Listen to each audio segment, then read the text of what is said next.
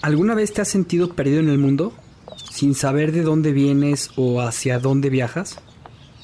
Si es así, seguramente has sentido el mareo de la posmodernidad. Una época confusa en que los valores y tradiciones del pasado se desintegran. Y se reconstruyen para llevarnos hacia un mundo desconocido.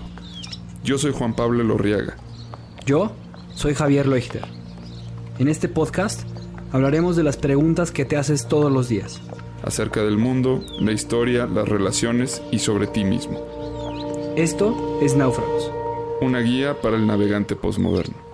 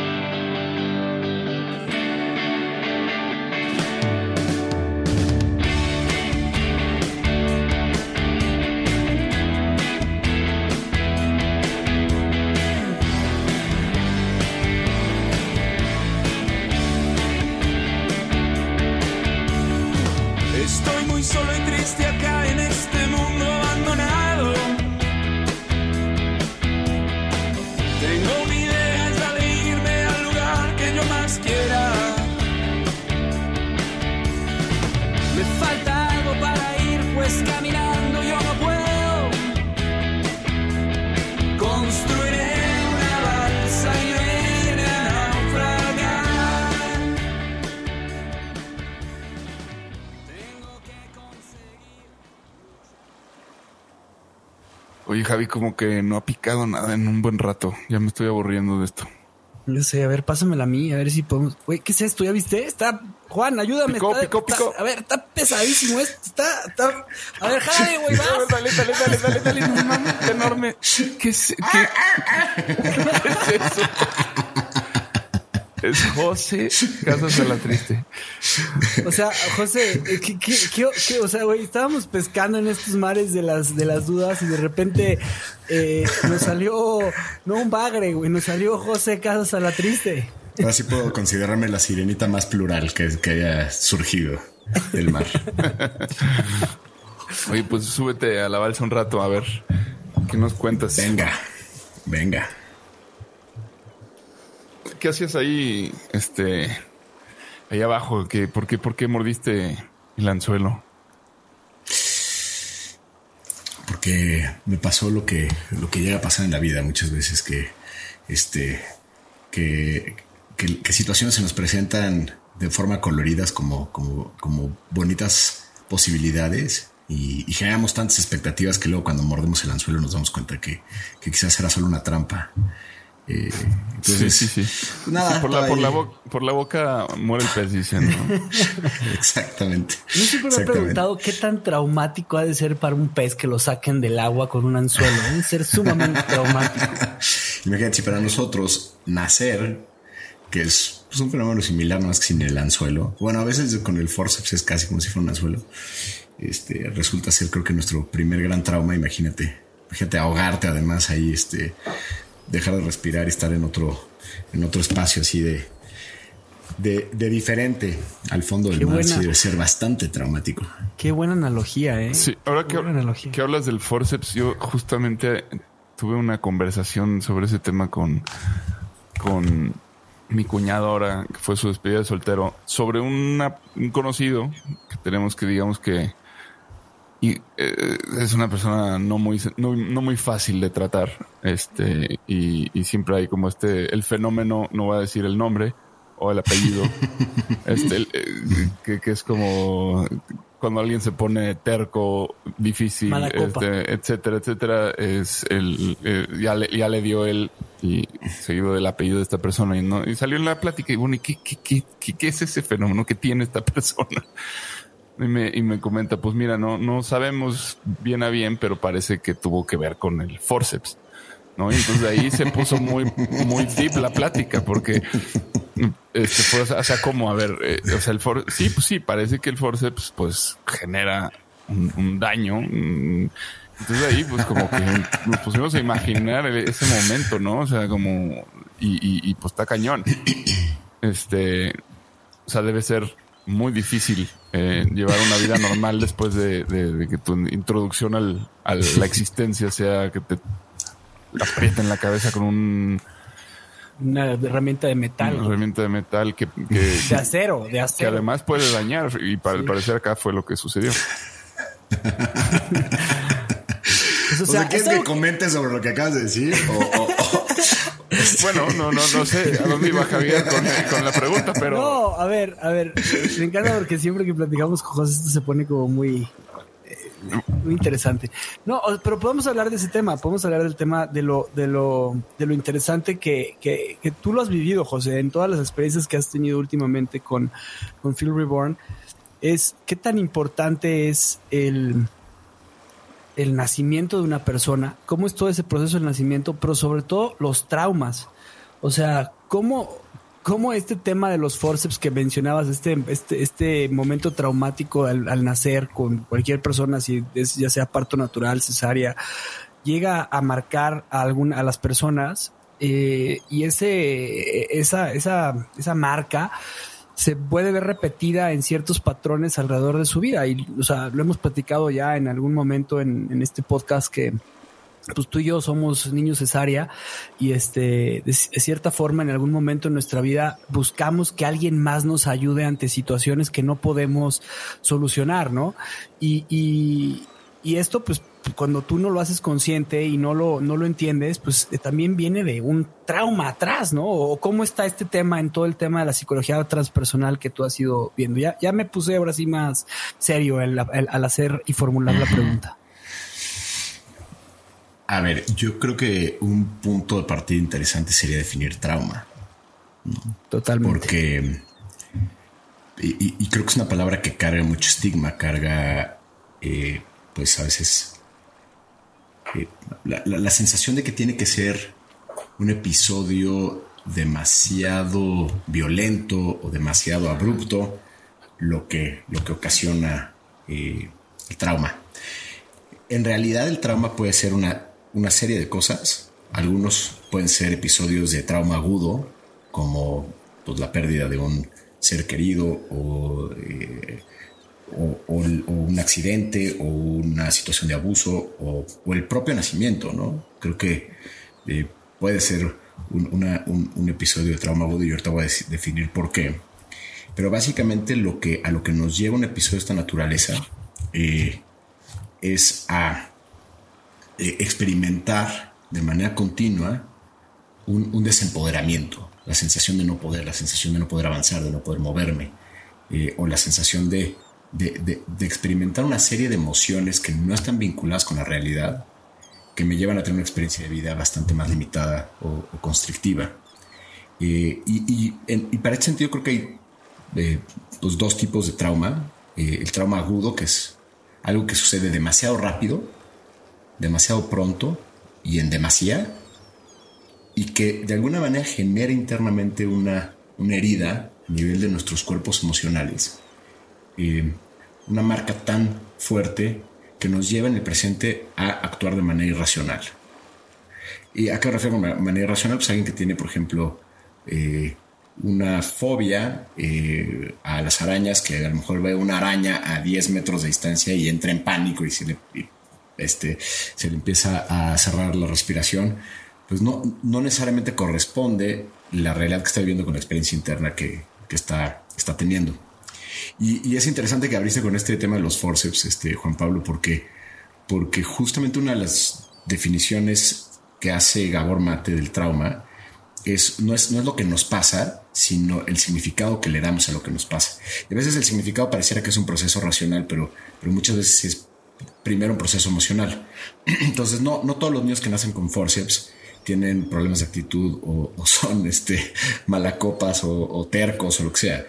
Eh, pero, pero sí puede ser que el significado que le dio esta persona, de la cual no existe revelar identidad, eh, a, ese episodio fue, fue, fue, una experiencia muy profunda de quizás de quitarle la posibilidad de hacer o de, o de negarle este, su, su propio proceso de nacimiento de forma natural, qué sé yo, que eso se queda impreso, digamos, como una huella, y entonces, ¿qué es lo que sucede? Que esa, esa huella emocional empieza a formar los marcos de referencia a través de los cuales voy percibiendo la realidad.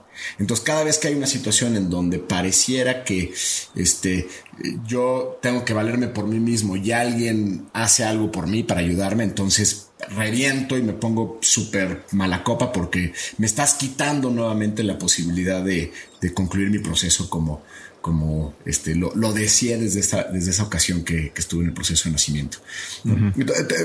Esto lo, lo, lo, pongo como un ejemplo, no es que siempre pase esto, es, es, es la experiencia interna que cada, una persona, cada persona va teniendo.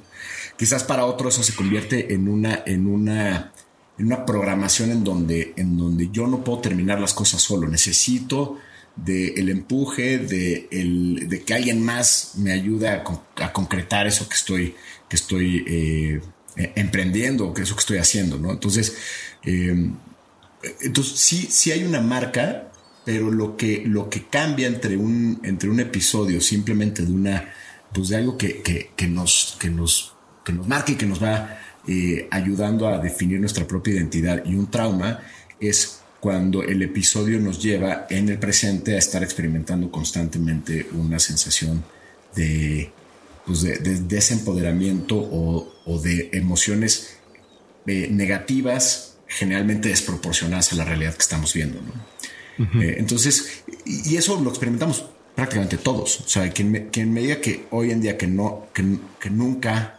eh, tiene un trigger, que nunca tiene un algo que le detona una emoción desproporcionada, un coraje, un enojo, o este, una situación de preocupación, este, pues creo que estaría eh, estaría mintiendo. Hasta, hasta el día de hoy, todas las personas que yo conozco tenemos este tipo de reacciones y de alguna manera eso nos lleva a un segundo tipo de trauma, muchas veces, que no es necesariamente el trauma agudo, eh, el trauma que, que, normalmente todos conocemos, sino, sino que es un trauma más de desarrollo, es un trauma que se, que se gesta en los primeros años de vida eh, precisamente por la falta de...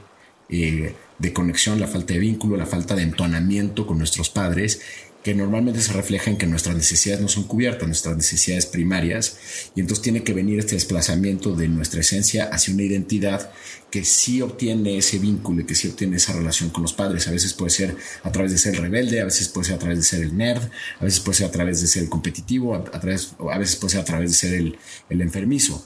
Eh, pero, pero esa es la manera en que la psique dice, ah, aquí sí encuentro pertenencia, aquí sí encuentro vínculo eh, y creo, y creo esta, digamos, esta identidad artificial que me, que me desvincula de mi esencia.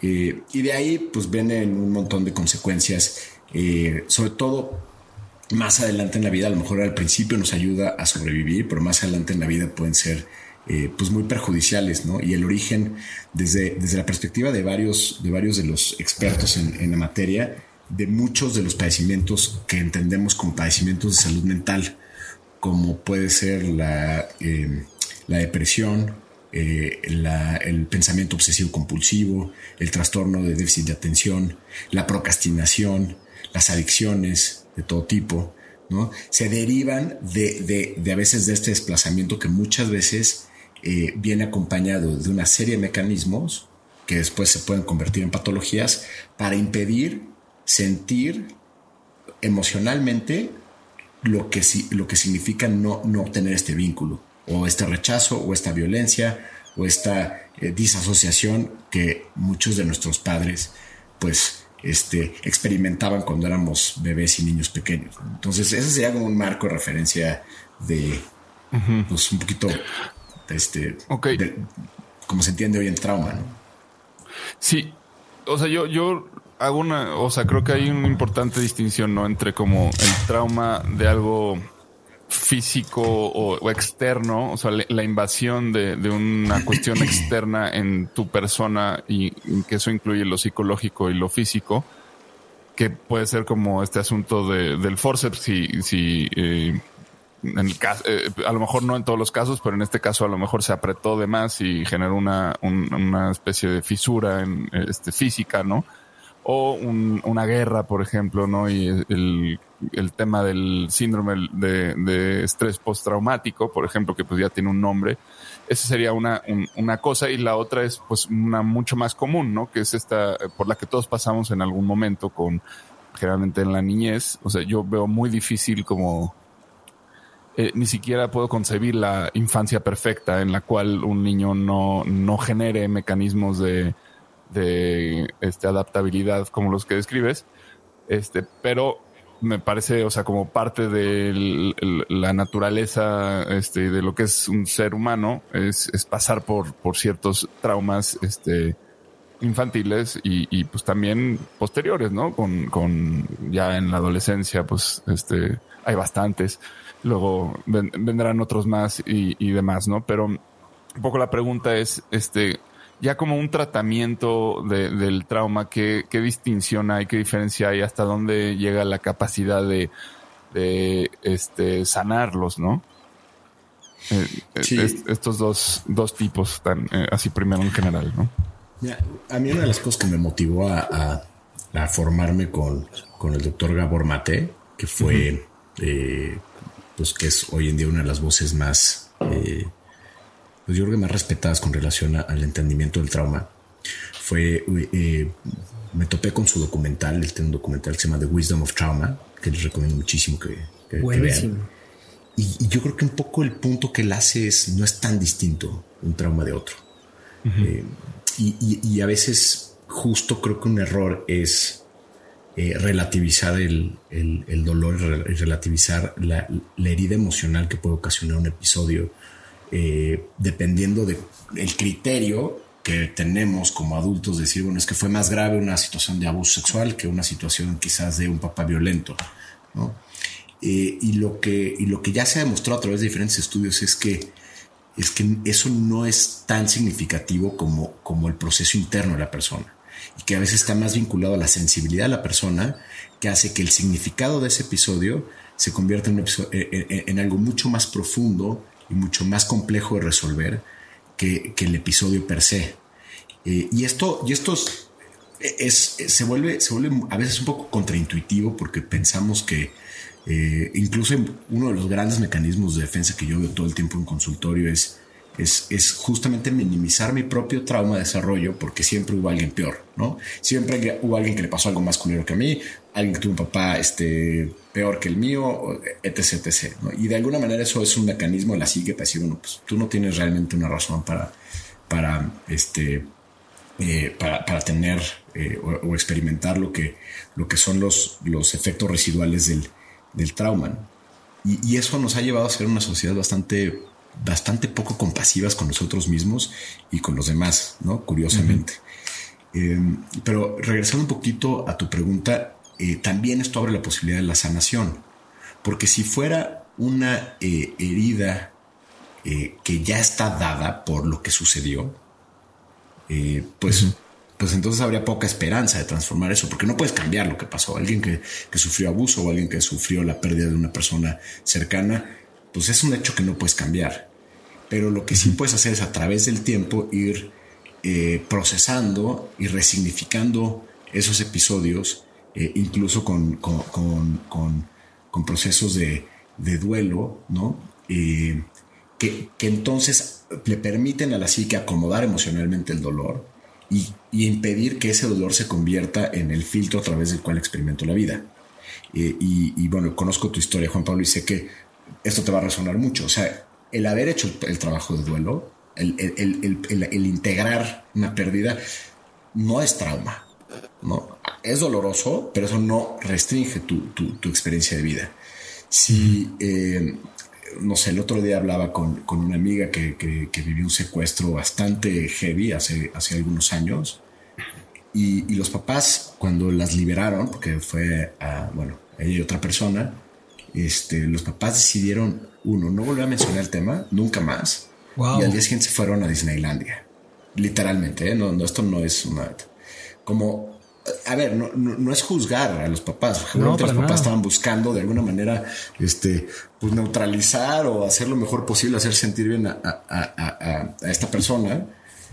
Pero, pero a veces, a veces eh, lo, que, lo que no queda resuelto, lo que queda como inconcluso puede puede, instalarse internamente como, como un trauma mucho más profundo que, procesar eso, que a lo mejor esta persona hubiera iniciado un proceso terapéutico, eh, pues hay muchas herramientas para, para tratar trauma, para tratar este tipo de trauma agudo, este, y que fuera algo de lo que se pudiera hablar y que fuera algo de lo que se pudiera de alguna manera, este, pues, pues procesar, ¿no? Tener este duelo de, de, lo, que, de lo que sucedió, de, del, del, dolor, de la impotencia, de lo que sea que haya pasado en, en, en ese periodo.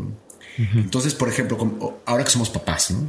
Yo luego digo, puta, es que me doy cuenta que episodios muy pequeños pueden generar grandes traumas.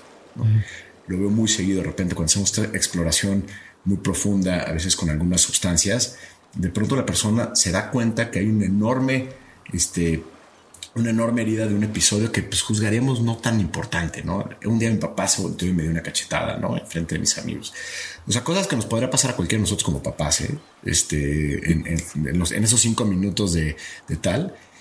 Y, y, una de las cosas que a mí me, me, me ha servido mucho, por, lo menos en el ejercicio de mi paternidad, es, es, saber que a veces eso va a ser inevitable. Y con eso no estoy a favor de, golpear a los niños, mucho menos. pero, pero sí me ha pasado que de repente una nalgada que ya no, este, este te llegaron al, cúmulo.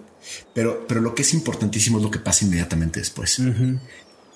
¿Cómo integras esa experiencia? Entonces, me ha pasado dos veces con René y las dos ha sido inmediatamente después es un abrazo, es decir, perdóname, o sea, pedir perdón, decir fue un error de papá, ta, ta, ta, ta, Entonces, eh, la experiencia interna del niño es, ok, recibí este golpe, pero me, está, me están dando las herramientas para que no se quede ahí una, algo no resuelto que puede llevarme a tener una creencia de hay algo mal en mí, ¿no? O mi papá no me ama, o eh, no sé, ¿no? Que esas, que esas son las consecuencias, este, pues, pues digamos, más, más nocivas de una, de una experiencia traumática, ¿no? Y, justo yo quería entrar en esa parte porque al principio cuando estabas mencionando lo que era el trauma, hablaste sobre el tema de la identidad. Y, creo que eh, parte de lo que habla Gabor Mate, tu maestro, en, este nuevo libro de los mitos sobre, sobre el trauma y las adicciones y, varios temas, eh, algo que, me, que me gustó mucho es este tema de la identidad, de que muchas veces te identificas con esta situación que acabas de mencionar. Por ejemplo, cuando eres niño y recibes una situación traumática, pues lo primero que haces es, es, es, un instinto natural de supervivencia, que es a lo que estamos programados inconscientemente en todo momento. Entonces, al momento de recibir un trauma, tu primera reacción es identificarte con lo primero que pueda hacerte sobrevivir. Y si en el caso de que recibiste un golpe, por ejemplo, eh, tu identificación en ese momento es de, de, decir, este, tengo que agradar a papá, ¿no? O tengo que agradar a mamá. Y eso se queda ahí, se queda ahí, te identificas con agradar a los demás o te, identificas con, con, con, con esta situación de, de, de, solventar una situación que te pasó en ese momento para que no vuelva a suceder. Y esa identificación eh, es bien complicada entenderla y es ahí donde yo quería hacer mi pregunta en qué momento puedes hacer consciente esta identidad con la que fuiste, em, con la que te, con la que, con la que te identificaste, disculpa la, redundancia, en ese trauma. Y, no solo, no solamente esto que estás diciendo, ¿eh? O sea, muchas veces de estos episodios de un papá o de una mamá eh, deprimida o violento o, em, o ausente, ¿no? Eh, el, niño puede llegar a tener una experiencia emocional donde como integra esa, ese, esa, dinámica es a través de la vergüenza. La vergüenza es había algo mal en mí.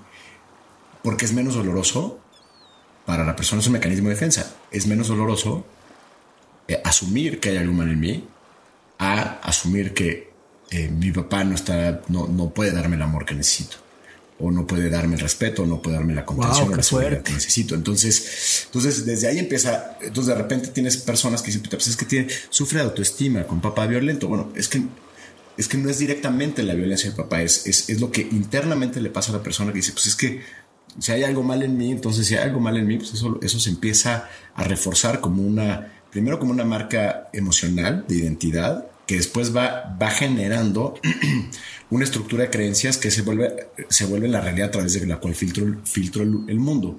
Y el mundo, cuando lo filtro a través de una herida como esta, empieza a reafirmar la herida. Porque si evidentemente ese es, el, ese es el contexto emocional con el que crecí, voy a ver señales en donde hay algo mal en mí, en todo cuando no me va tan bien en la escuela, cuando no soy el más guapo de mis amigos, cuando no soy el que mejor juega fútbol, en vez de decir, puta, no pasa nada, seré mejor en básquet. O si no, no pasa nada, seré mejor este, tocando la armónica. No, ¿qué pasa? ¿Cómo integro este, este episodio? Se sigue reafirmando esta herida.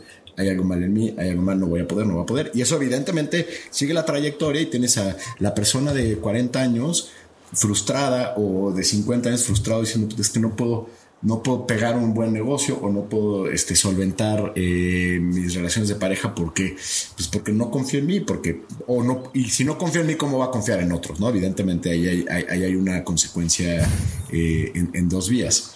Entonces, em, entonces, si, si, es, si, es, eh, si es un tema que, que te voy a decir un poquito cómo, lo veo yo en el tiempo, respondiendo ya explícitamente a tu pregunta, ¿no? O sea, ¿en qué momento puedes empezar a trabajar esto? Pues mira, yo creo que yo creo que se abren muchas ventanas. Quizás unas como papás podemos de alguna manera eh, hacer más conciencia. Evidentemente, los primeros 3, 4 años de vida son fundamentales porque, porque ahí la experiencia es 100% emocional. No, no, hay, no hay integración eh, intelectual de los episodios, pero todo se queda a nivel, digamos, de la configuración emocional. Y, y lo que aparentemente sucede es que cuando se empieza a desarrollar el, digamos, el lado izquierdo del cerebro, la parte intelectual, eh, esta se desarrolla con los moldes de, las estructuras emocionales que, y de las primeras líneas de código, por decirlo de alguna manera, que se implantaron en, el, lado emocional del cerebro. Entonces, ¿qué pasa? Si, si durante los primeros tres años la experiencia alrededor de, mi casa este, era, este, soy un peso, eh, la gente se grita, eh, nadie me contiene, nadie me carga, me ponen a dormir en, la cuna, este, y ahora las estrategias de moda, ¿no? Me dejan llorar hasta que... Entonces, todo eso empieza a crear una serie de, eh, de, estructuras a nivel emocional que después, que después cuando se desarrolla el intelecto se empiezan a, a volver creencias. Y cuando se vuelven creencias se vuelven los filtros a través de los cuales veo el mundo y evidentemente ahí están mis sesgos de confirmación, mis, este, pues mis todas estas distorsiones a través de las cuales veo, el mundo, ¿no? Entonces, yo, yo, creo que aquí hay varias etapas. La primera etapa de infancia, donde los papás pueden influir mucho. Luego viene la adolescencia, que sería como el primer gran reclamo, el primer gran reclamo de, todas estas heridas y de todo esto que, que no se procesó, que no se eh, nutrió a lo largo de los primeros 7, 8 años de vida. Pero es un, pero es un reclamo este, muy torpe, ¿no? Este, muy inmaduro todavía. Es, es, es, se expresa muchas veces en, rebeldía y esta sustitución de, las fuentes de amor de los padres ahora a los amigos o a la primera novia. Y entonces este, se dan una serie de distorsiones interesantes.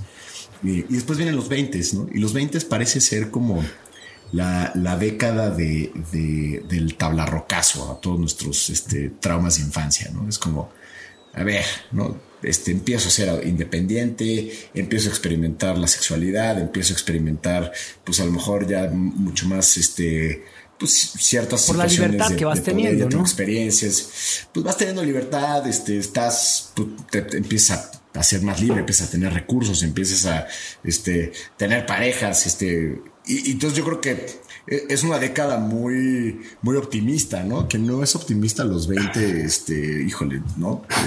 seguramente es porque viene cargando con cosas difíciles. Pero normalmente te quieres comer el mundo, te sientes ya este súper maduro, ya todo lo Y entonces la mirada hacia, hacia, hacia esas, esas heridas de, de, infancia se, se, empiezan a minimizar. Es bueno, pues sí, tuve una infancia difícil, pero bueno, vale más. Al final del día que estoy, la estoy rompiendo, este, voy para voy para adelante. Y yo creo que algo que rompe con esta inercia es la paternidad. O sea, porque, porque de pronto es como, ¡pum! Este, todo eso que tapé con un tablarrocazo, todos esos cadáveres, pues resulta que, que llega un hijo y te vuelve a abrir todo este proceso emocional. Te, te, empiezas a, te empieza a confrontar con, con tu propia infancia, te empieza a confrontar con tu propia relación con, con tus padres, con tu, con tu papá, con tu mamá.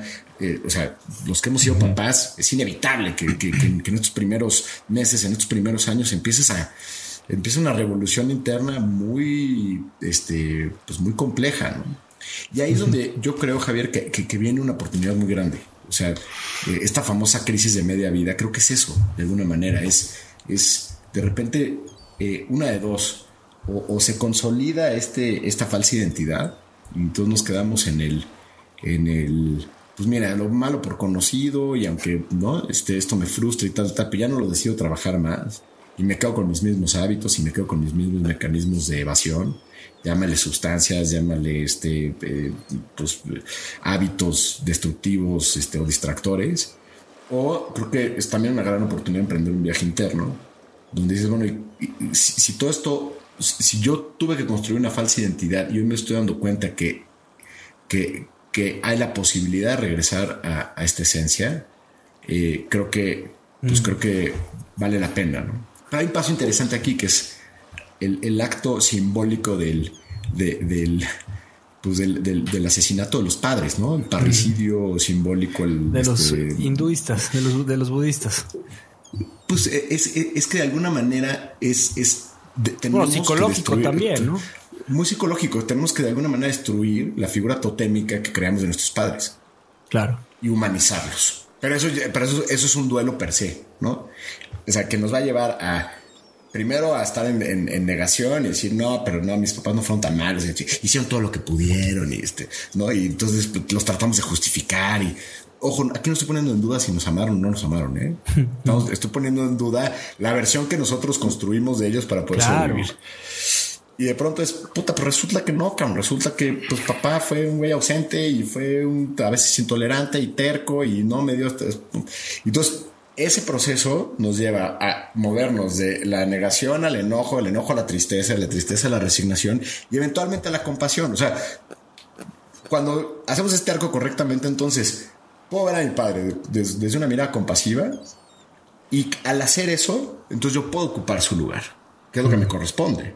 O sea, yo tengo que, a ver, ya no soy el hijo, cabrón. Ya no, ya no estoy aquí a la expectativa de, de ahora sí agradar y que me, o sea, chingón, tu vida, mi vida, ahora me toca ser el líder de la manada, ¿no? Yo ya fui a, a un tema, este, eh, pe, pe, pero tiene que ver con, pero tiene también que ver con eso, tiene que ver con, con, con, con este viaje del héroe de la identidad falsa a la esencia. Y es eso. A la autenticidad, a, a, la verdadera autenticidad. la autenticidad. Sí, sí. Y probablemente nos toma el resto de la vida, ¿eh? O sea, no, no, no, no estoy diciendo con esto que sea un proceso de, de, de seis meses, ¿no? Uh -huh. Y de dos ayahuascas. O sea, es, es un tema de, de, ir poco a poco encontrando eh, cada vez más esto que nos hace más conscientes y esto que nos hace más congruentes. Y cuando digo esto son hábitos, relaciones, eh, nuestro, nuestra propia capacidad de, de autoobservarnos. Y ese creo que es el gran regalo que nos traen nuestros hijos cuando, cuando pues, detonan este, este proceso. Y el gran regalo que le podemos dar nosotros a nuestros hijos es ese, es, es asumir nuestra, nuestra, nuestra paternidad este, eh, y, nuestra, y nuestro masculino, en el caso de nosotros tres, de decir, pues, ya, esto es lo que soy y, estoy eh, cada vez más en el camino de regresar a mi autenticidad. ¿no? O por lo menos así lo entiendo y lo, ¿Te podría lo siento yo. Gracias por tu respuesta, José. Me quedé pensando en algunas cosas. O sea, volviendo otra vez a la pregunta inicial, la cual creo que respondiste sí. muy bien, pero me quedo con algunas preguntas y, y, también como tratando de redondear tu respuesta. Eh, a ver, eh, entre las dos, eh, los dos tipos de trauma que, que, que, que mencioné, estaría como, o sea, pens pensaba mientras, mientras lo explicabas, ¿no? O sea, la diferencia entre uno y otro eh, tal vez no es que si me hicieron o, yo mismo me hice o, o que eh, no, no, es un tanto un tema de interior exterior sino eh, en una digamos ve, veámoslo como si fuera un, un, palo de madera no en una el trauma es doble el palo y al momento de, que termina pues el palo ya no es un palo recto sino que está doblado. Y en el otro el palo se rompe no entonces eh, no, no, sé si es, o sea, un tema como de, eh, o sea, pensaba como, eh, en algunos casos pensamos que sanar el trauma es como restaurar la forma de ese palo. Este, y, creo que más bien va más allá de eso, es como de qué forma, eh, no sé si la conciencia resignifica e, ese, ese palo o, o, o, o, de qué manera lo, lo pues reconstruye este, su funcionalidad, ¿no? Y si existe o no este, un, algún caso en el cual se puede, una persona pueda quedar rota definitivamente, ¿no? Sí, y, y, y, aquí lo interesante es que no, eso no es resultado del tipo de trauma. O sea, hay gente y esto lo digo por experiencia de, muchos procesos de, seguimiento y consultorio, hay gente que, pues, que ha reportado, reporta tener episodios de trauma, de trauma agudo, abuso sexual, la pérdida de un ser querido, un accidente importante, violencia, este, y, varios, que, que no, que hoy puedes ver que son personas que no están rotas, que, mm. que han encontrado en su proceso no estoy diciendo que sea fácil, pero han encontrado un camino y han resignificado un poco estas heridas. Eh, y, la gran mayor, la gran mayoría de ellas casi siempre a través de encontrar un propósito y ese propósito casi siempre está vinculado al servicio a poder ayudar a otros. Y de la observación, ¿no, José? ¿Cómo? De la propia observación, o sea, de la propia observación de la situación. Ese, es como casi te diría una condición sine qua non para, para que una persona pueda transitar el trauma, ¿no? Que es, pues es la autoobservación es, es, ir reconociendo cómo ese trauma mm. sigue habitando, ese dolor sigue habitando en el cuerpo, sigue habitando en, las diferentes capas, las emocionales, cómo eso detona, detona, ciertas conductas, detona ciertas reacciones, y es a través de la autoobservación que empezamos a, disminuir el impacto que tienen estos triggers, pero también la pólvora porque vamos trabajando, porque le vamos... Y a veces es, va por diferentes niveles. O sea, yo he conocido gente que, que, que puede hablar de su trauma, puede hablar de, una situación de abuso sexual, por ejemplo, este, pero que sigue experimentando a nivel corporal las, eh, las reacciones de, ese propio trauma, ¿no? O sea, que alguien se acerque y entonces siente luego, el cuerpo y eso te, habla de que, que quizás ya lo pudo procesar a nivel intelectual, pero todavía falta hacer todo un trabajo a nivel somático para que lo pueda liberar a nivel corporal. Pero, pero he conocido gente rota, respondiendo a tu pregunta, Juan Pablo, si hay gente que, que está rota y que, y que, por, por, por, un papá sobreexigente. ¿no? O sea, si me explico, pensaríamos, el roto es el que vivió el abuso sexual. Pues no, a veces es, tiene que ver a lo mejor con la característica, el tipo de necesidades y, la afectación que tuvo en las situaciones. O sea, a veces, y, o sea, gente que me dice, es que odio en papá, o, o, ya estas son ya como para este, perder cualquier esperanza de poder hacer el trabajo de papá perfecto gente profundamente rota porque, porque sus papás les dieron todo. y así te lo dicen. Odio a mis papás porque me dieron todo. Entonces también puede romper por exceso, ¿eh? Y entonces, eh, este, entonces son personas que dicen es que yo nunca tuve la oportunidad de tener esta atención natural, de valerme por mí mismo, de mostrarme a mí mismo, me sobreprotegieron, me dieron todo, trataron, me volvieron inútil y, y, ya está tan eh, eh, instalada esa herida y esa creencia, que la persona ya no, ya no es funcional y probablemente no lo sea el resto de su vida. Por más que haga este, terapia y por más que haga un montón de cosas. Entonces, eh, entonces sí, sí, sí hay gente rota y, también es, es, compasivo eh, o es parte de, una, de, una, postura compasiva cuando tenemos gente rota a nuestro alrededor, cerca. Eh, pues de pronto decir, bueno, pues igual no, es, no es juzgar que está rota, pero, pero a veces eh, seguimos reafirmando la misma herida, ¿no? Es que puta, es que tengo este primo que podría hacer un chingo y por qué no trabaja y sigue siendo y de repente eso está reafirmando en la misma narrativa del papá que de, chiquito le decía, este, mete gol, cabrón, ¿no? Este, y, que, y, que fue reafirmando la, ¿no? La, creencia de no puedo, no puedo, no puedo. Y pues de pronto nosotros como espectadores ya estamos emitiendo los mismos juicios. Entonces, y el discurso que, te vas dando, ¿no? Y el discurso que tú, o sea, lo que estás diciendo, el discurso es fuertísimo, perdón. Sí, y, hay veces que está bien decir, pues este güey no alarmó. ¿No? O este amigo mío, pues, pues sí, no, en eso. con bola, o, O, como dicen, Jet, ¿no? O Jet, o sea, la, la famosa frase de, de este güey no lo armó todavía. O sea, mm. todavía no lo arma. Me cuando estaba en el, entrenamiento de coaching. Cuando, cuando hice el entrenamiento de coaching, pues fue así como una vez el profesor nos dijo: iba a haber gente que no vas a poder ayudar. Vive con eso. O sea, va a haber gente que va a quedarse en su y a lo mejor, y es otra perspectiva, pero si es una perspectiva más espiritual, más transpersonal, pues eso es a lo mejor lo que karmáticamente le toca vivir a esa persona, este, y, pues, puta, pues, por alguna es lo que vino a aprender, es lo que vino a aprender, Sí, no lo sé, pero, pero, pero, digo, es, obviamente, eh, eh, hace ratito que te escuchaba Juan Pablo pensaba también, ¿no? Que- porque por ahí hubieron unos estudios donde, donde, ya sabes, de estos estudios que hacen en Estados Unidos durante muchos años, que le dan seguimiento a chavitos y después van viendo cómo se van desenvolviendo en la vida. Y justo un poco la idea era demostrar cómo el trauma agudo influía en el, en el outcome, ¿no? En términos de, de- de, pues, de consecuencias a nivel salud mental. Este, y se dieron cuenta que, que o sea, eh, habían- había un grupo que, que sí habían tenido experiencias de, de trauma agudo, violencia, abuso, etcétera, y habían muchos que habían también tenido otro tipo de trauma, por ejemplo, el, eh, la negligencia emocional, ¿no? Ese, es, ese es, otro- es uno de los grandes traumas de desarrollo. Y se dieron cuenta que en términos de consecuencias 25, 30 años después, en términos de pues, su ¿Qué- estado mental, depresión, adicciones, ¿Qué es la pues no recibir el cariño y el amor de tus padres. O sea, no, no, no haber tenido este tema de soy visto, soy aceptado, recibo cariño físico, recibo diversión, hay risas, hay apapachos, hay amor, hay, hay seguridad, ¿no? A lo mejor no había violencia, pero ¿cuántos, cuántos papás o mamás pues Pero, no, pues pero hay no abrazo ausencia, eso es una defensa propia, ausencia, ¿no? claro.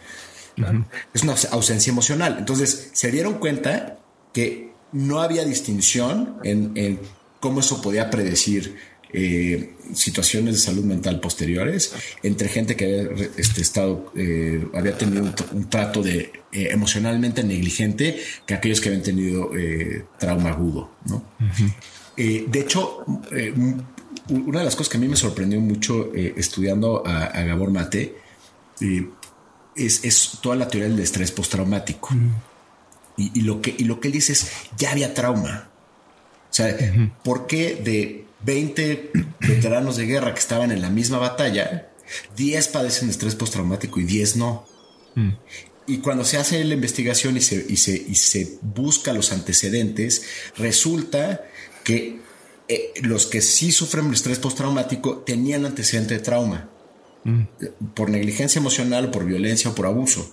Entonces, entonces pareciera que, que, que incluso, vamos a ponerlo al revés, si criamos a nuestros hijos en un contexto de contención, de seguridad, de, de procurarles esa, esa, es- esa eh, completud a nivel de sus necesidades emocionales, en la medida de lo posible, eh, es más probable que esa persona, aún padeciendo un episodio de trauma agudo en el futuro, tenga las herramientas internas eh, o tenga mucho mejores herramientas para que eso no se convierta en una, en una situación que lo, que lo perjudique el resto de su vida.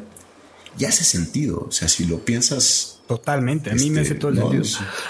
Fíjate, fíjate que, que la frase esta tan famosa de Gabor Mate, de la que dice, el trauma no es lo que te pasa, el trauma es lo que pasa dentro de ti como resultado de lo que te ha pasado.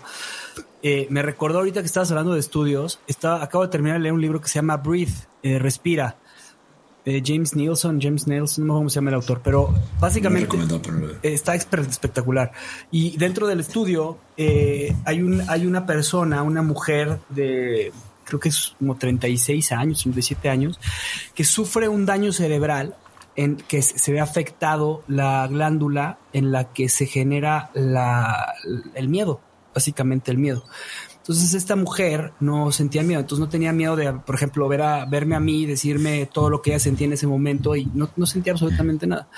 Pues esta mujer a los treinta y tantos años la, la sale con una persona, este, y esta persona la lleva a tomar una cerveza y la viola, ¿no? Y al momento de violarla, pues la, la, el, eh, esta mujer no sintió ni miedo ni dolor, o sea, no sintió nada de lo que una mujer consciente con todas sus situaciones de ser forzada para poder tener relaciones sexuales hubiera sentido. Esta persona no sintió absolutamente nada. ¿Por qué? Porque su glándula estaba dañada, ¿no? ¿El amígdala o qué? El amígdala, exactamente. Es, este, y entonces, al, al- es que no recordaba cómo cuál- qué era lo que se le dañó, pero sí, el amígdala. Y entonces, eh, la empezaron a estudiar, en Stanford la estudiaron y empezaron a hacerle estudios. Y entonces lo que, lo que pasó después de que la violan es que ella, el, el chavo quedó tan raro, o sea, la situación fue tan rara para él por lo que había hecho, que cuando este, la chava terminan de, este, de hacer el acto, el acto sexual que le vea la, la violación, ella se para y le dice, ¿me puedes llevar a mi casa? Y entonces se sube al coche y se va a su casa. Y entonces ella cuenta la historia como si nada hubiera pasado, ¿no? Y entonces los psicólogos, es que esto fue traumático para ti. Y no, entonces le dicen, bueno, vamos a hacer otro estudio. Y entonces le hacen un estudio, no es que la hayan estudiado para violarla, sino le pasó eso a la chava.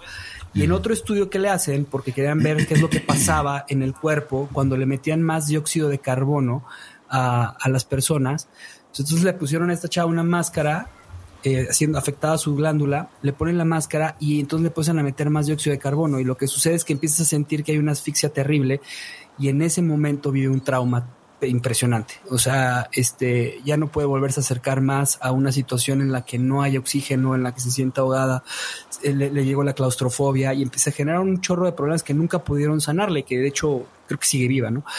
Este, pero fue, fue, fue increíble. Entonces, básicamente confirma esta teoría que dice Gabor Mate. O sea, no es lo que te sucede o lo que te pasa, sino lo que dentro de ti está dando como resultado, que es lo que tú decías. En el documental decía que no porque sea algo tan grave es porque sea un trauma, puede ser algo sumamente sencillito que pasó en tu edad en la que a tu papá lo, en mi caso, ¿no? A mi papá hizo un negocio, lo traicionaron y a mí me quedó impregnado esa situación de, de, de, de este, alguien que traiciona y esto, y que, dices, pues hacer negocio es malo, ¿no? Y entonces te cuesta un trabajo empezar a aprender los negocios hasta que te das cuenta que no era tuyo, ¿no? Totalmente. Y, eh, ahorita que te escuchaba, eh, me, me, me, me, recordó. Y, es, y, estas son eh, estas pequeñas, eh, grandes señales de cómo, de cómo opera el trauma. esto es una, es una, anécdota, pero, pero tenía. dirigía yo una. No dirigía yo, estaba como consejero de una fundación mm. y la directora eh, pues de alguna manera eh, eh, tenemos una relación bastante cercana. Ella acaba de, de, asumir el puesto, entonces estaba yo muy cerca de ella para caucharla y, y, y, había una persona que tenía que despedir. ¿no? Era, era muy evidente que, eh, que no le estaba dando resultados. Después de dos, tres reuniones donde evaluamos la situación, le dije, bueno, pues, pues vas, ¿no? Y, pasó un mes este, y, y, le decía, oye, ¿y este tema cómo vas? No, no, no, sí, ya, no sé qué, ta, ta, ta. Y pasaron dos meses y el tercer mes le dije, oye, a ver, este, algo está pasando porque, porque, pues, o sea, una cosa es, o sea, ya lo tenías claro, no, no ha habido ningún cambio y no lo entonces enfrentar. Algo, algo, está pasando que no lo estás pudiendo enfrentar, ¿cómo te digo? Y, y de repente eh, a la siguiente semana me dice, ya, ya, ya, ya, la, ya la corrí a esta persona y ya entendí qué fue lo que me pasó. Y entonces dije, ¿me lo quieres compartir? Sí, claro. Pues fíjate que mm, hasta que la corrí, o hasta una semana antes de que la corriera, un día me di cuenta que tenía la misma mirada que mi papá. ¿No? O sea, esta persona que trabaja para mí. Y, me llegó un recuerdo de cuando tenía 6, 7 años que pues, un día estaba, estábamos cenando en casa, llegó un papá devastado porque había perdido su trabajo. Y, no, y no me estaba dando cuenta, pero eso era lo que físicamente me hacía imposible despedirla. Y te estoy hablando de la chava, o sea, la directora general de una fundación, o sea, no, no, no, no, era, no era una chava ni tonta, ni que no tuviera el drive, ni la, ni, ni, o sea, ni el impulso, Así ni la experiencia de haber hecho eso antes. Así son los traumas. Así son los traumas. ¿no? Y, y, y yo creo que eh, por, por, eso, por eso es bien importante la parte de la autoobservación porque la autoobservación es lo que nos permite hacer esta distinción de estoy teniendo una reacción emocional que no corresponde a esta realidad, ¿no? O, o, a, o a, la realidad externa. No permitirle a nuestra mente que nos cree una historia, ¿no? Sino frenarla y decir, ¿qué, qué está pasando internamente? ¿no? Y, y, y, de hecho, un poco la técnica de Gabor Mate este, usa eso, ¿no? Y, si alguno de ustedes dos quiere hacer una pequeña exploración traumática, no, más bien si es exploración compasiva, este, podemos hacer un, un pequeño ejercicio para, para, entender un poquito cómo funciona esto. ¿no? Adelante. Uh -huh. Están así de no, yo no. no, claro, por supuesto que sí. No, adelante, adelante. Adelante. ¿Quién se, va, ¿quién se pone voluntario? A ver, voy. Juan, ya. Hemos levantado la mano los dos. Vas, Juan.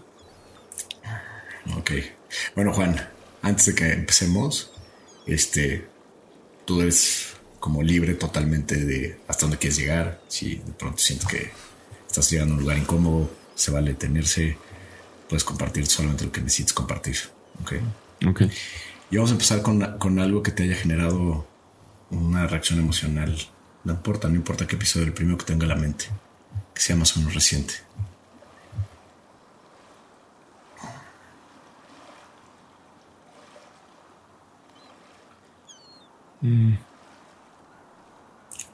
O algo sobre lo que te gustaría explorar. Ok, sí. Sí, es que. Mm,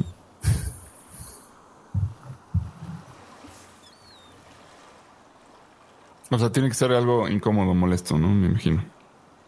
Es algo que haya generado una, una reacción emocional que después no te gustara tanto. O que te gustaría explorar porque tuve esta reacción. Ok. Lo, lo tengo Y que. que estés cómodo, estés cómodo compartiéndolo si quieres. Ok. eh, mm. Bueno, pues. mm,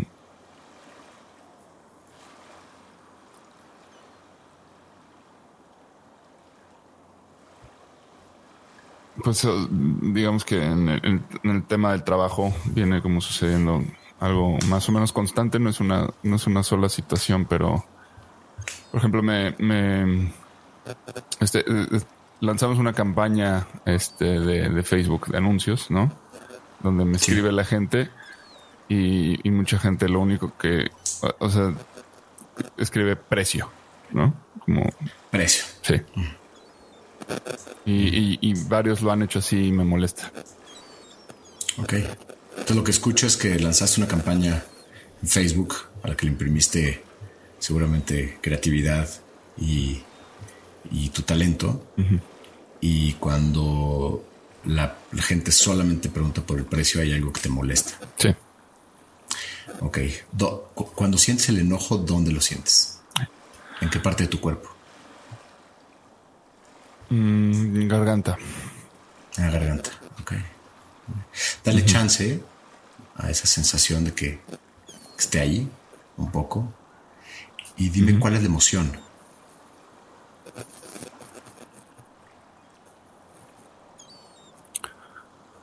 La emoción es.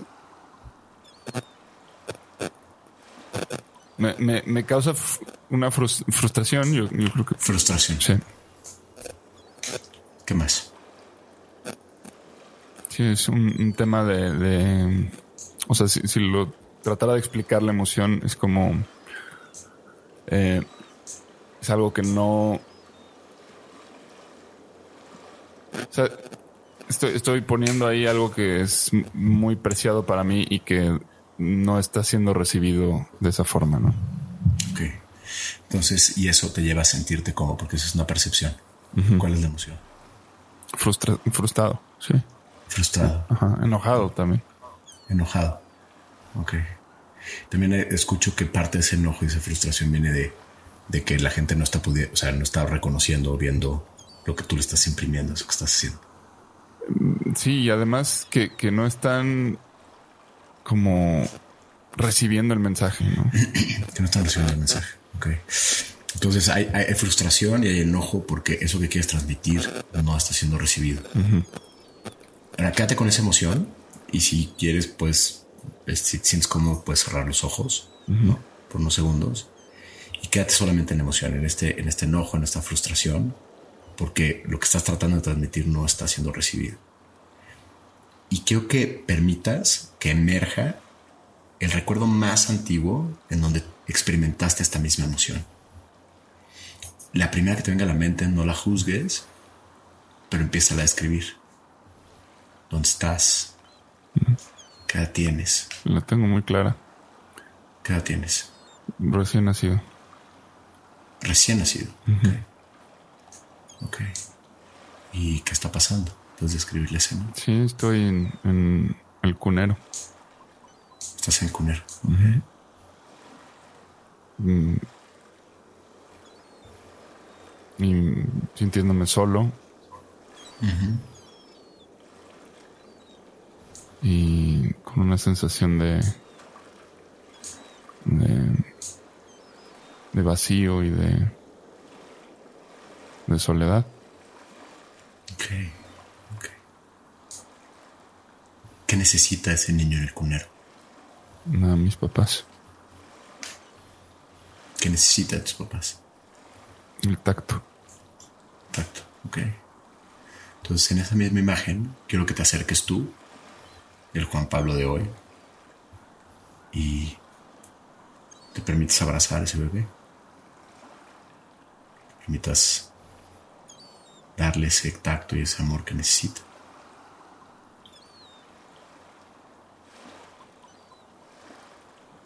Simplemente permite que ese bebé lo sienta.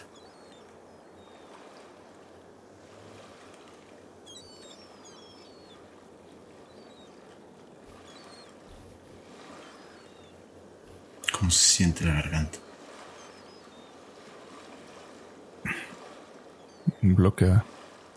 Bloqueada. Bloqueada. Ok. Ok. ¿Cuál es la emoción que está experimentando el bebé cuando lo cargas? Mm, Ganas de llorar. Ganas de llorar. ¿Cuál es la emoción Gritar. detrás de eso? Gritar. Ok. Ok. Permítele que llore y que grite. ¿Lo puedes contener?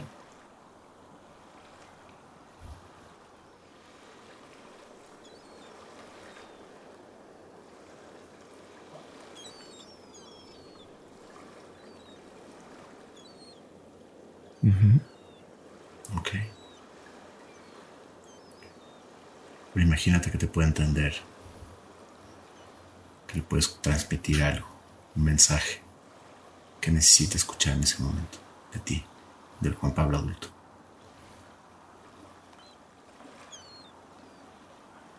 Que no está solo. Que no estás solo.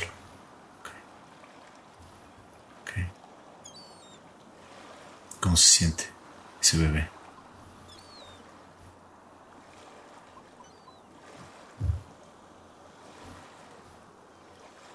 Pues mejor. Contenido. Ok.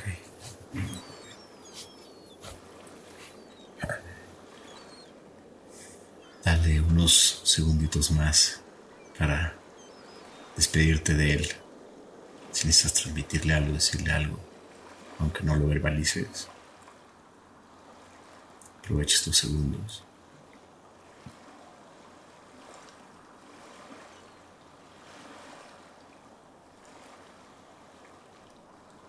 Y ahora quiero que regreses a tu cuerpo. Que otra vez a la garganta. Y escribas cuál es la emoción que estás sintiendo.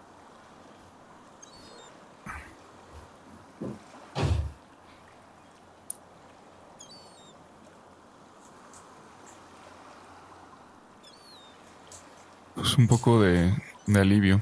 Que siento que Alivio. no me permití ir tan, tan profundo, ¿no? Por dadas las circunstancias de, del momento.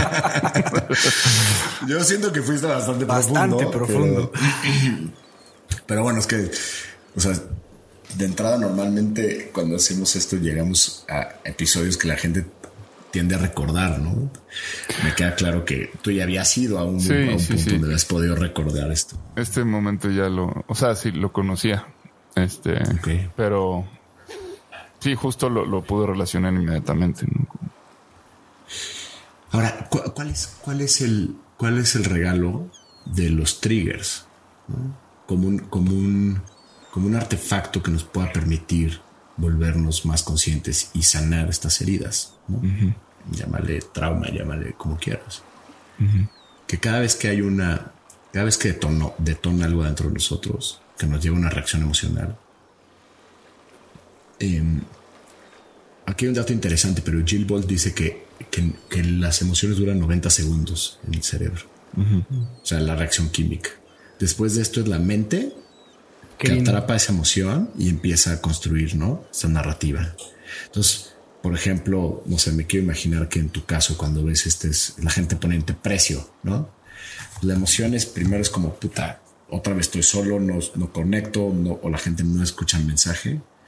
pero eso es una emoción, la emoción quizás de enojo y de frustración, pero inmediatamente la, el cerebro la toma o la mente la toma y empieza a construir una historia. Puta, es que pinche gente, ta, ta, ta, no sé qué, ta, ta. Y eso hace que entonces esta emoción se siga amplificando. Normalmente es una emoción aflictiva. Y nos quedamos atorados ahí, este, con la emoción quizás días, este, horas, semanas, quién sabe, ¿no? Y, y un poco el regalo de, de, de la autoobservación, cuando reconocemos esto, es tratar de frenar la narrativa, tratar de frenar esa parte de la mente y darle espacio a lo que estamos sintiendo. Ah, aquí está. Aquí está otra vez esta emoción de quizás de este pues de, sentir que no pertenezco o de sentir que nadie está ahí para mí o de que no conecto, ¿no? Y, y de que mi voz no se escucha y simplemente respirarla y dejar que esa emoción pase. Y eso te va a permitir de alguna manera este o sea, al final del día el resultado es el mismo, pero pero pero lo que gastamos en energía por estar en este estado de, enojo, de estrés, de frustración, porque, porque nos atoramos en esa emoción, eso es algo que sí puede cambiar de manera muy profunda nuestra experiencia de vida. Y, yo creo que ese es el, el, el, regalo, ¿no? Este, de, de, de poder tener este, estos momentos de, discernimiento, de introspección y de permitirnos darle espacio a esa, esa parte de la emocionalidad. Y cuando le damos espacio, como lo hicimos ahorita un poquito en el ejercicio, vamos desactivando poco a poco esa, esa pólvora.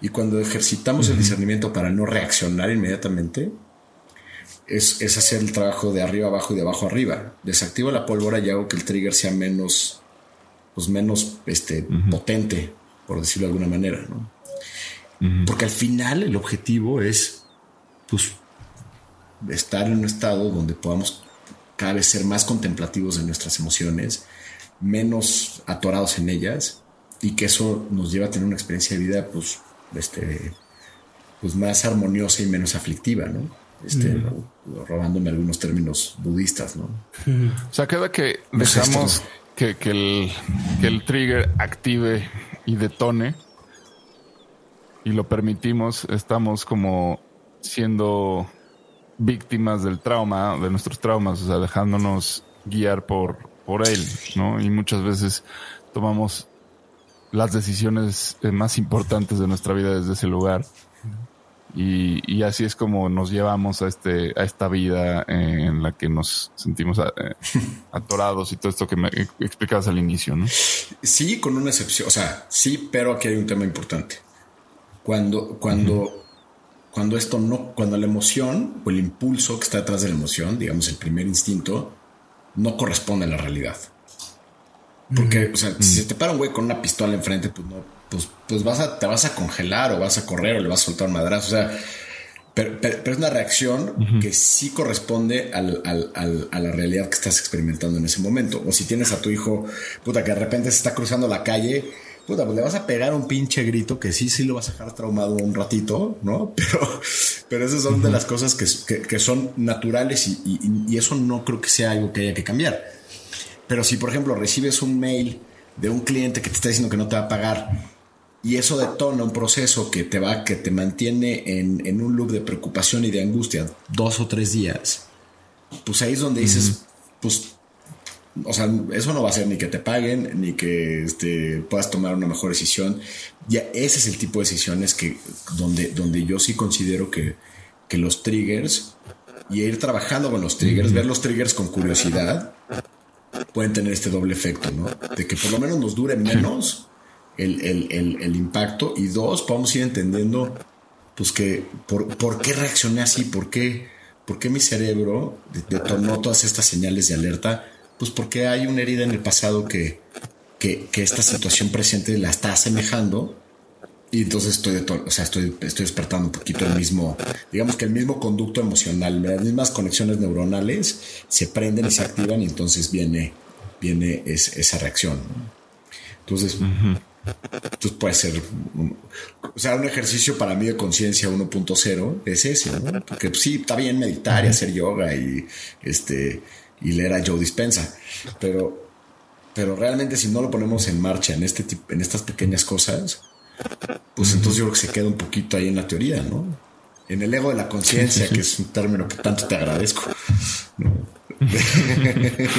que tú me, que me tú, tuviste a bien ilustrarme, ¿no? Fue acuñado en- aquí. Ah, no, eso fue en, en México, ¿no? Con- conmigo. Sí, sí, sí. Que no, o sea, que lo tengo aquí todos los días. Me parece increíble. Podremos hablar de eso en otra ocasión. Uh, estaría increíble. Yo tengo otra pregunta, Venga. este, que más o menos la has, has ido respondiendo, pero, pero me gustaría que, que ahondáramos un poco en ella, también para como irle ya dando el cierre al episodio.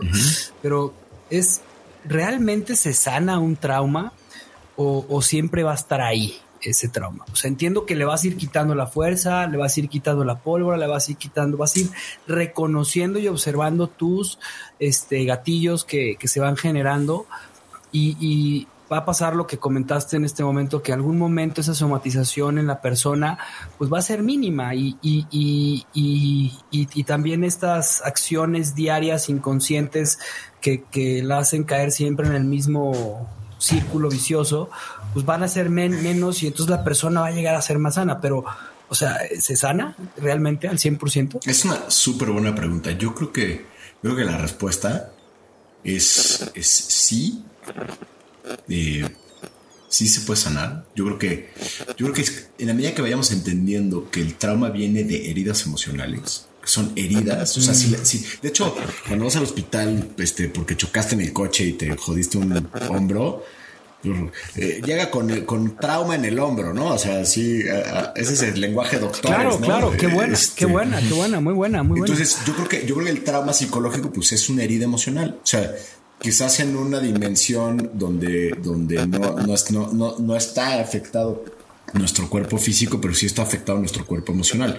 Entonces, si lo vemos desde esa analogía, el trauma que sigue vigente sería como una herida que no ha sanado, como si te hubieras cortado la pierna y entonces qué ¿Qué pu- pues entonces qué pasa pues te empieza a incomodar no puedes caminar bien te empieza a doler tu atención se está yendo todo el tiempo a, ese- a, a- a esa pierna que está lastimada eh, eh, ¿Qué pasa? Pues le pones, le pones curitas, le pones este, le pones alcohol, le pones marihuana, le pones pornografía, le pones este cualquier distractor, le pones un ADD encima, me distraigo, entonces pienso en otras cosas, pre- prendo la tele para no ver eso, ¿no? Procrastino. Procrastino, ¿por, por, por qué? Porque, porque cada vez, porque eso me desconecta, me disasocia. El trauma es una gran disasociación.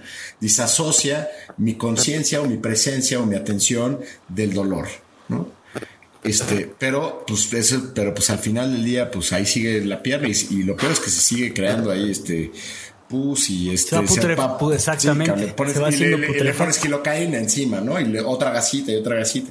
Entonces, eh, entonces, cuando una persona realmente hace el trabajo, es pues empezarle a quitar esas gasas, ¿no? Y a veces es, pues para hacerlo a lo mejor tienes que quitarte o trabajar el origen de tu adicción, ¿no? A veces tienes que empezar por trabajar tu adicción, a veces tienes que empezar a trabajar por, empezar por trabajar estas cosas que, que te impiden moverte, ¿no? A veces es depresión, a veces otras cosas, y empezar a ir detrás y, y- y reconocerla como una herida, y a veces en ese, e- eso es lo que a veces se vuelve el, el desafío, es decir, o sea, te quieres, quieres sanar la pierna, pero pues le vas a tener que quitar las 40 gasas que le pusiste con 7 capas de gilocaína cada una.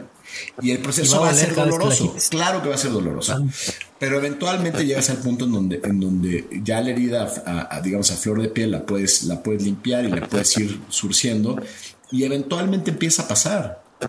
Y entonces, ¿qué, qué sucede? Que, que, que vas a voltear a ver la cicatriz. Y probablemente ver la cicatriz en sí sea un, sea un, genera un recuerdo doloroso pero ya no sea un tema en el que estás todo el tiempo pensando cada vez que te paras, cada vez que caminas, cada vez que, tu, o sea, tu vida ya trasciende esa herida. Y ahí es donde yo creo que realmente la herida sana.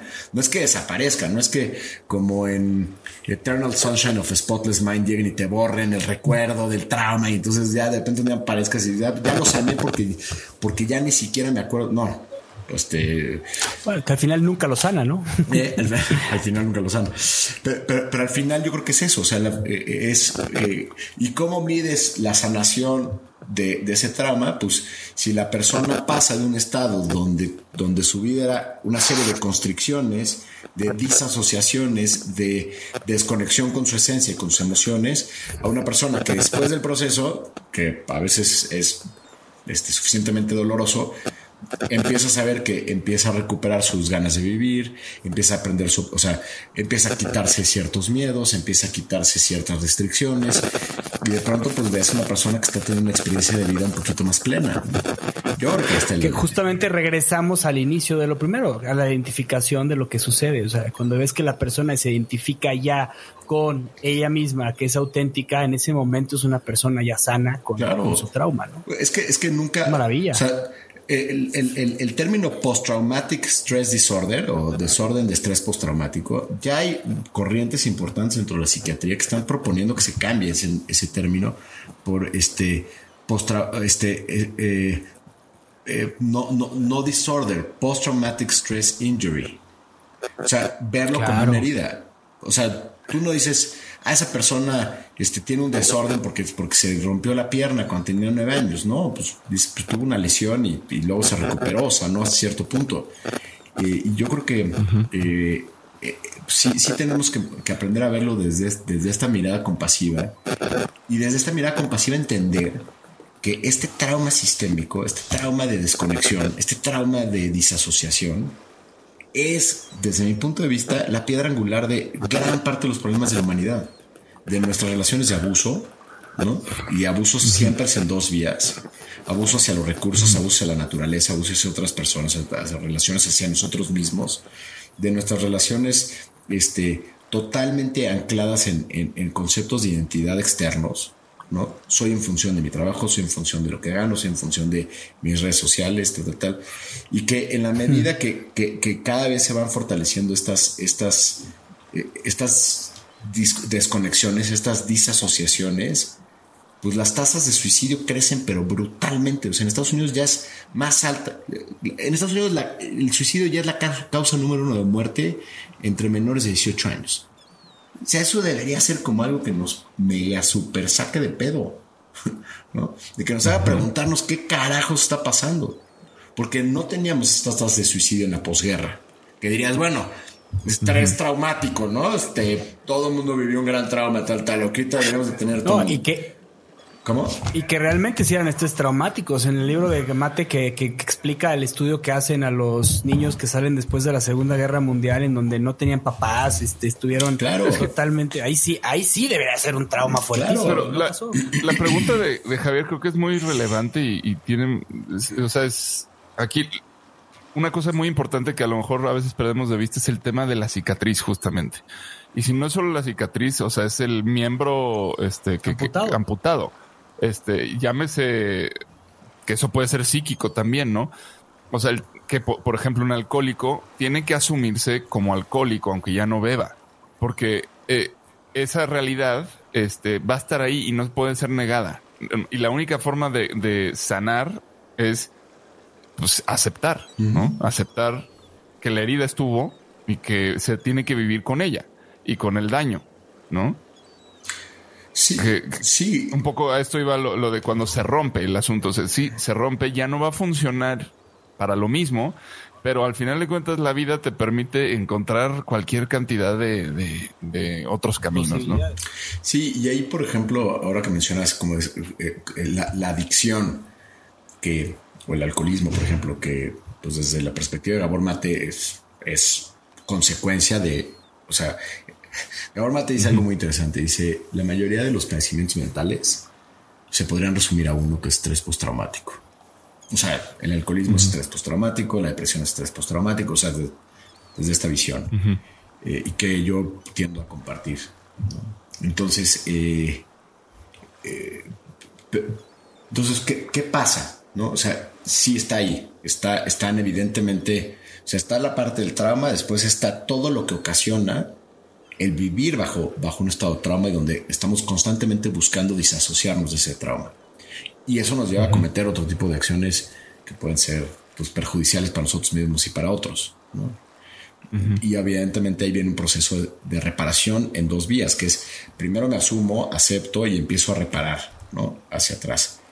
Pero eh, que, que es, que es bien interesante porque el, el- el- el punto de, el punto de quiebre viene cuando, cua- cuando empieza a haber un significado diferente de por qué me pasó todo esto. Entonces, nosotros tenemos un amigo, eh, Enrique Palacio, y además comparto su historia porque la, la he hecho pública, pero él tuvo problema de adicción brutal. Ya estuvo en el podcast con nosotros. Bueno. sí, platicó su historia. Y, y, y- y entonces un día le decía, o sea, como que, como que la concepción que yo tenía hasta ese momento es que, pues que los alcohólicos o los adictos, que afortunadamente yo nunca viví una adicción a ese nivel, este, pues lo que los hacía tener este punto de, de inflexión era tocar fondo, ¿no? Esa es como la creencia, tocas fondo y ya le das la vuelta.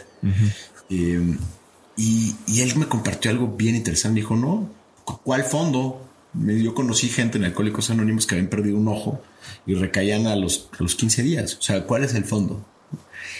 Y, y- y- Le hiciste igualito a él. y, y lo que, y lo que, y lo que él compartió, le dije, a ver, ¿tú en qué momento sentiste que fue tu punto de inflexión? Le dije, un día que yo iba de camino a Alcohólicos Anónimos, llevando a un amigo, o sea, en uno de mis, de mis momentos de sobriedad que estaba yendo a mis juntas, llevé a un amigo que estaba pasando por un momento de adicción importante.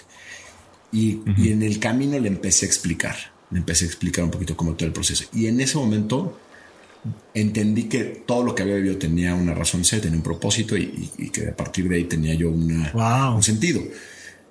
Entonces, y, esto, y esto me lleva a un, a un concepto que, que- que- que es una, digamos, una segunda derivada del trauma, que es, es la vergüenza, ¿no? Es, es- es- esta creencia profunda, esta emoción arraigada de que no, de que hay algo mal en mí, hay algo esencialmente mal en mí. Y el antídoto de la vergüenza, desde mi experiencia, es el servicio. O sea, cuando comprendes que sirves, y normalmente servir para otros, en ese momento eh, no puedes experimentar vergüenza mientras estás sirviendo. Haz la prueba, ¿no? Y entonces, y, y entonces el sistema de alcohólicos anónimos tiene también esta gran componente Claro. que es tú vas eventualmente a padrinar a alguien más. Y eso le da sentido a- incluso a tu adicción. Y regresando un poquito al tema de trauma es, entonces, ¿por qué esa gente puede llegar a ser extremadamente, este, este, o sea, puede, puede lle- llevar una vida de tanto significado y de tan, de tanta satisfacción, incluso habiendo vivido todo esto, porque, porque resignificas, resignificas tu historia y cambias la narrativa. Y yo creo que ahí está una de las grandes oportunidades para, para que sí, pues, les- las- la cicatriz va a estar ahí. Y me asumo como alcohólico, me asumo como adicto, pero hoy puedo entender que, que, que, que, que mi vida hace sentido y que todo lo que me pasó tenía una razón de ser y puedo serle útil a otras personas. ¿no? Entonces, pues yo creo que si, si alguien está muy deprimido o alguien está este, muy inmerso en una adicción, eh, creo que a veces vale la pena preguntarnos, este, eh, o más bien recordarnos que todo tiene una razón de ser y que si encontramos esa razón de ser y, y la convertimos en servicio, creo que creo que hay altas posibilidades de salir de, de ese, de ese lugar donde que es curioso. Uh, La depresión, una definición de Paola, mi esposa, de depresión es cuando estás cuando, cuando estás viviendo un estado de egoísmo exacerbado. Solamente piensa en ti, estás metido dentro de ti, ¿no? Puta, dices, no mames, ¿cómo, cómo, cómo que egoísmo tiene que ver con depresión? Claro. Cuando Pero todo el sentido del mundo. Además, es la rep- o sea, lo que dice Gabor Mate es la represión de tus sentimientos a la décima potencia o a las no sé cuántas potencias, o sea, lo que sea. ¿Qué significa? Hace todo el sentido con lo que dice tu esposa. O sea, está, has- te has reprimido tanto a ti mismo que estás involucrado, o sea, te, te has, estás inmerso en ti y solamente piensas en ti. O sea, está fuerte, brutal, Sí, ¿eh? sí, brutal. sí. Está interesantísimo. Entonces, este. Entonces, quieres sacar a alguien de depresión, quieres sacar a alguien de, adicción. Digo, además, es, es muy difícil decir sacar a alguien, ¿no? Pero, pero quieres apoyar a alguien, ponlo a hacer cosas, ponlo a moverse, ponlo a, ayudar a otras personas, ponlo. eh, este es un microcosmos de la depresión, pero, pero un, día, un día que estés crudo, que es un estado depresivo, temporal, ¿no? Ponte a limpiar tu casa y vas a ver cómo se te va a quitar la cruda. No, no se te quite al 100%, pero, pero empiezas a. En un 90%, pero empiezas sí, el dolor de cabeza y el te resto, se empieza sí. a mover como la energía, tal, tal, tal. ¿no? Entonces, digo, Está medio chafa mi ejemplo final, pero... No, y, y, también puede ser como también la razón por la que el ejercicio funciona, ¿no? Más allá de las endorfinas y todo es porque pues te estás dando un servicio a ti mismo. O sea, es como la, la, la, la forma más este, autoinmune de, de matar la depresión, digamos. Totalmente. Totalmente. Yo, yo me quedé con varias preguntas que ya podremos hacer en otro momento, pero el tema, por ejemplo, del trauma en los linajes, me hubiera encantado en algún momento abordarlo. Si crees en ellos y eh, si, si lo has vivido, me parece interesantísimo el tema, el tema del, de, de, los, de lo que venimos cargando en el ADN. Eso está bien interesante, pero bueno, lo, lo haremos creo que en otro momento por el tiempo. Y este, no sé si, si podamos hacer lo que normalmente hacemos en la balsa y es cerrar y decir con qué nos quedamos en este momento. No. Empiezo yo, empiezas tú, Juan, empieza José. ¿Cómo lo hacemos? Ustedes digan. Me arranco yo, me arranco yo, pues.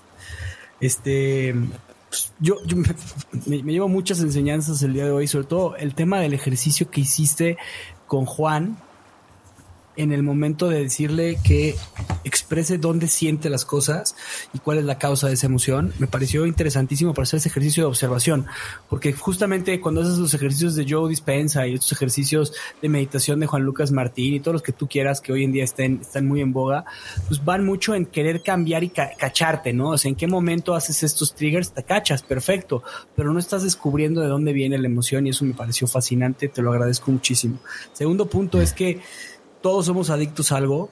Y lo que acabas de decir que menciona tu jefe, eh, tu jefe, tu maestro, tu maestro, no tu jefe, tu maestro Gabor Mate, en el tema de que la adicción es una muestra de algo traumático que no ha sanado, me pareció este sumamente interesante y que hay que masticar un poco, porque yo creo que si nos observamos somos adictos a algo, adictos a decir que sí, adictos a decir que no, adictos a, a, a, a pensar, a un pensamiento, a un pensamiento trágico, a un pensamiento negativo, que estás todo el tiempo ahí. ¿Por qué estás siendo adicto a ese pensamiento? ¿Qué te está dando ese pensamiento? ¿Cuál es la, porque no has sanado ese trauma? Y es una forma de que te esté gritando, ¿no? Y, finalmente dejarlos con esta reflexión de Gabor Mate en tema del trauma, que habla en el, en, en, en el, en el documental que recomendó José, que es la, la, la, desconexión entre nuestro cuerpo y la tierra, en realidad tiene que ver con la desconexión de nuestros cuerpos. Los dos suceden juntos. La explotación de la tierra como si fuera algo que debemos separar de nosotros sí tiene mucho que ver con la dominación patriarcal. Hablamos de la madre tierra. Mira lo que le estamos haciendo a nuestra madre. Es casi un odio materno. Habla de una ceguera y pasividad que son indicadores de un trauma, trauma social y colectivo. Entonces, los traumas básicamente pueden estar en cualquier cosa muy sencilla, pero también en cosas muy profundas, y en la acción colectiva que estamos haciendo, estamos viendo un trauma colectivo que no hemos sanado. Yo con eso me quedo y muchísimas gracias por esta plática, José. Es increíble tenerte en la balsa. Yo me, me, me quedo con una algo que me quedé pensando eh, respecto al ejercicio que, que me hiciste hacer José, que creo que puede funcionar eh, como de forma muy, muy práctica, ¿no? Para si nos encontramos con una cosa que nos triggera en el día. Por ejemplo, este fulano me insultó, ¿no? Si, si yo me saco de esa ecuación, o y, y lo pongo en infinitivo, ¿no? Fulano insulta. Uh -huh.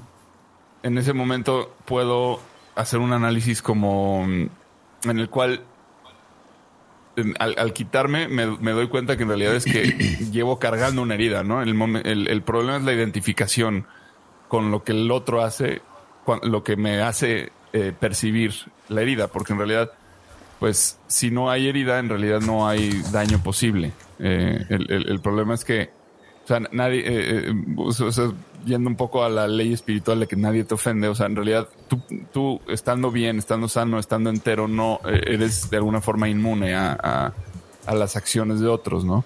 Este, entonces puede ser un ejercicio interesante como el, el o sea, no sé, me, me, gritaron, quito el, el me y, y, solamente observo el acontecimiento y voy a pues es una forma de parar el trigger, ¿no? De parar de, el, el, que explote y entonces puede, puede ser una buena estrategia como para iniciar la, el, la búsqueda que, que, al final de cuentas me hiciste hacer, que, que, es bueno, en qué momento he sentido yo esto, ¿no? En el pasado. Creo que, pues, eh, es difícil, pero a lo mejor eh, al finalizar el día, o sea, es un, un chequeo rápido de, de, de esas cosas y, y, poder ir como, como ejercicio de observación, este, me parece que puede ser algo muy bueno para, para irle bajando la intensidad a, a, a, la manera en la que vivimos, ¿no?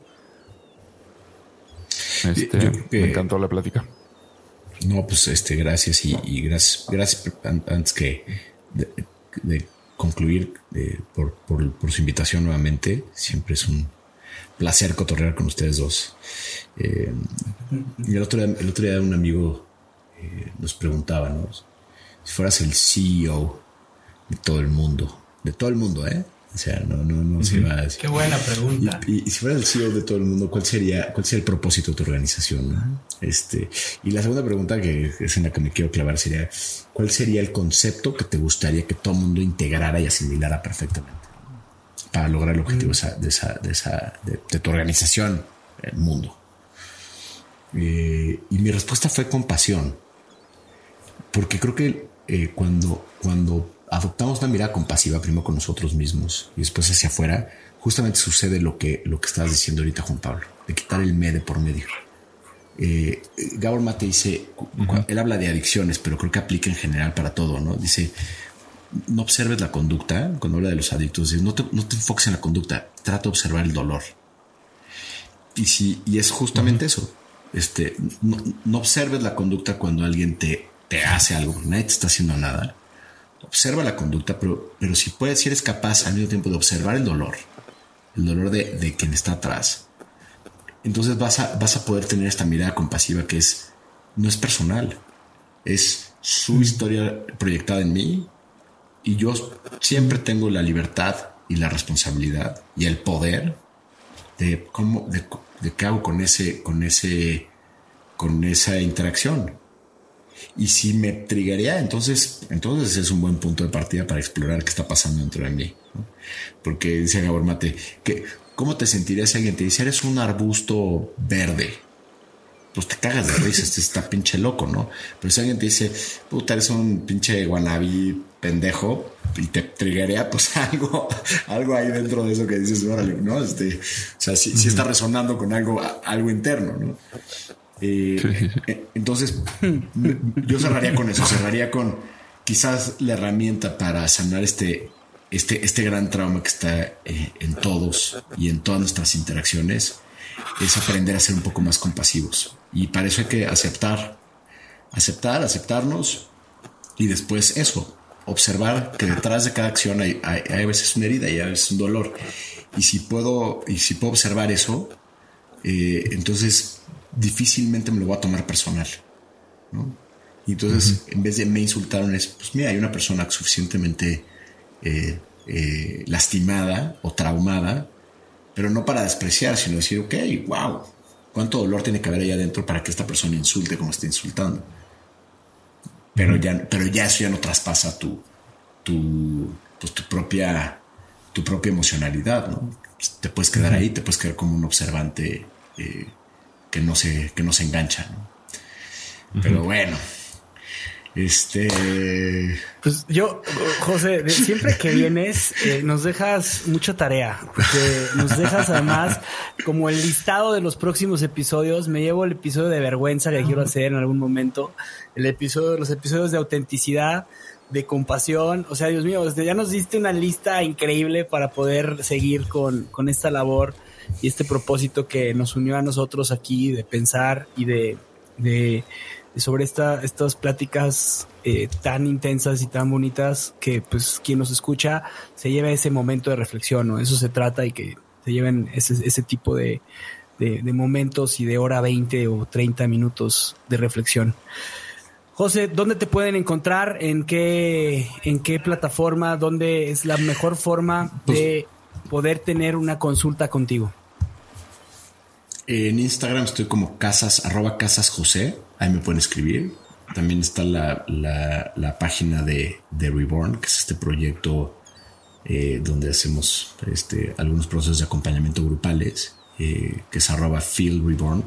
Súper recomendados. Arroba Feel, F-E-E-L punto Reborn, como de renacido. y en cualquiera de estos dos espacios, este, generalmente lo consultamos bastante, con bastante frecuencia.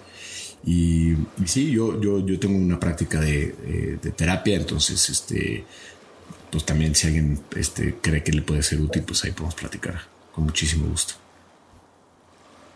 Muchísimas gracias, José. ¿Te aventamos como pez cuando lo, cuando lo pescas? ¿Te volvemos a regresar al mar o, qué vas a hacer? háganme, háganme mejor este guachinango este, a la talla.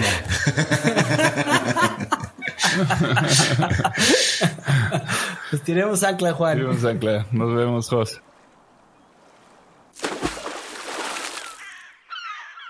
Gracias por escuchar nuestro programa. Te invitamos a seguirnos y a interactuar con nosotros en redes sociales. Tu opinión es muy importante para nosotros. Queremos saber lo que piensas sobre los temas que tocamos y sobre cómo podemos mejorar. Búscanos en Instagram, Facebook y YouTube. O en nuestro sitio web, naufragospodcast.com. Buen viaje. Nos vemos en el siguiente puerto.